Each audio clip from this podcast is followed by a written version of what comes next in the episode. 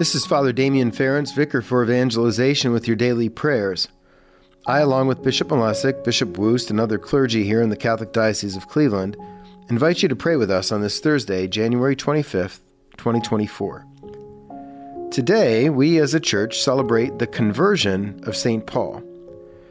St. Paul wrote in a letter to the Corinthians, chapter 15, verse 9 through 11 For I am the least of the apostles not fit to be called an apostle because I persecuted the church of God. But by the grace of God, I am what I am, and his grace to me has not been ineffective. Indeed, I have toiled harder than all of them, not I, however, but the grace of God that is within me.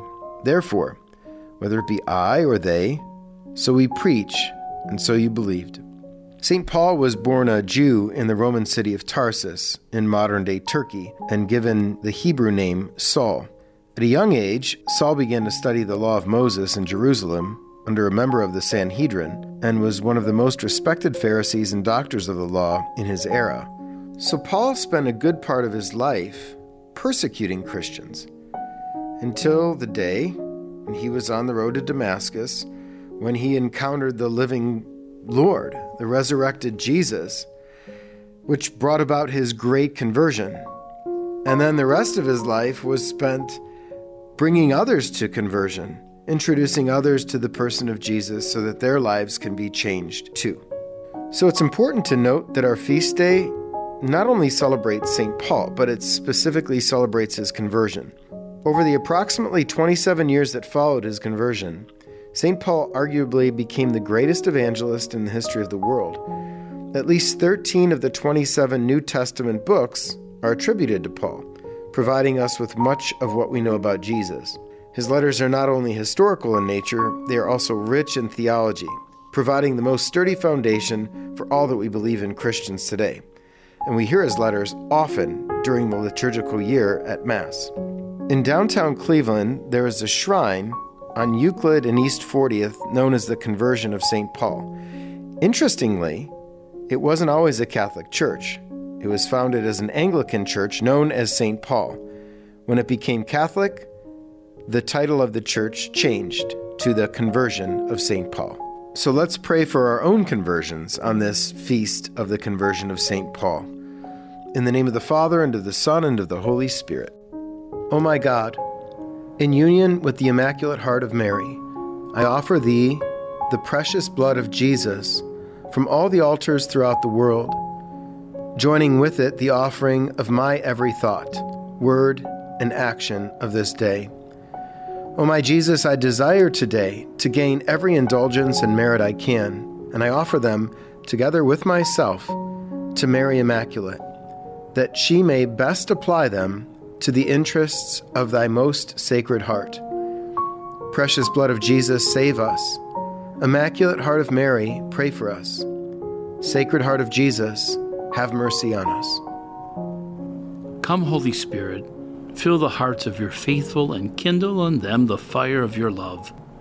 Send forth your Spirit, and they shall be created, and you shall renew the face of the earth.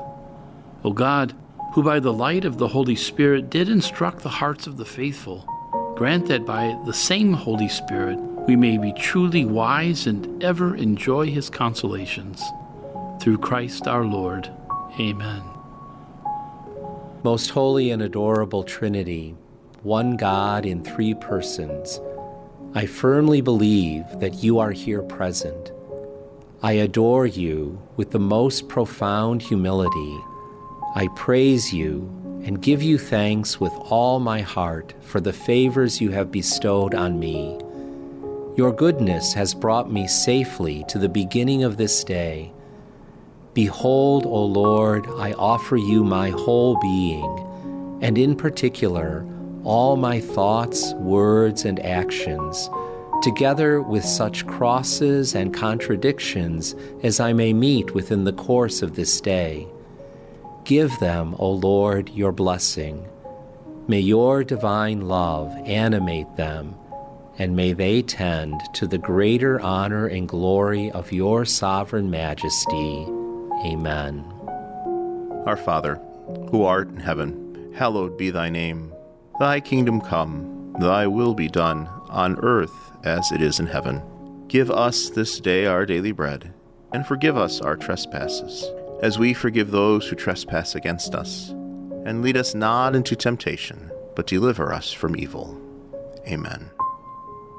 Remember, O most gracious Virgin Mary, that never was it known that anyone who fled to thy protection, implored thy help, or sought thy intercession was left unaided.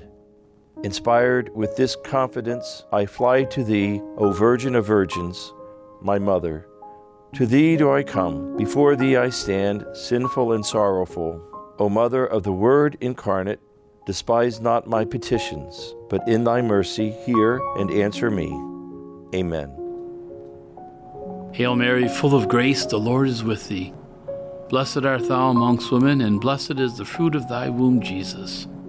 Holy Mary, Mother of God, pray for us sinners now and at the hour of our death. Amen.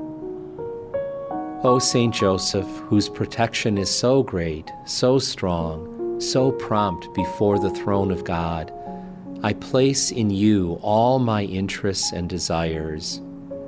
O Saint Joseph, do assist me by your powerful intercession, and obtain for me from thy divine Son all spiritual blessings through Jesus Christ our Lord, so that having engaged here below your heavenly power, I may offer my thanksgiving and homage to the most loving of fathers.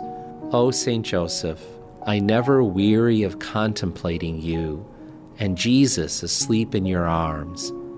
I dare not approach while he reposes near your heart. Press him in my name and kiss his fine head for me, and ask him to return the kiss when I draw my dying breath. Saint Joseph, patron of the departing souls, pray for us. Saint Michael the Archangel, defend us in battle be our protection against the wickedness and the snares of the devil. May God rebuke him, we humbly pray. Do thou, O Prince of the heavenly hosts, by the power of God, cast into hell Satan and all the evil spirits who prowl about the world seeking the ruin of souls. Amen. Angel of God, my guardian dear, to whom God's love commits me here, ever this day be at my side to light and guard, to rule and guide. Amen. Glory be to the Father, and to the Son, and to the Holy Spirit, as it was in the beginning, is now, and ever shall be, world without end. Amen. In the name of the Father, and of the Son, and of the Holy Spirit. Amen. Pax et bonum, which is Latin for peace and everything good.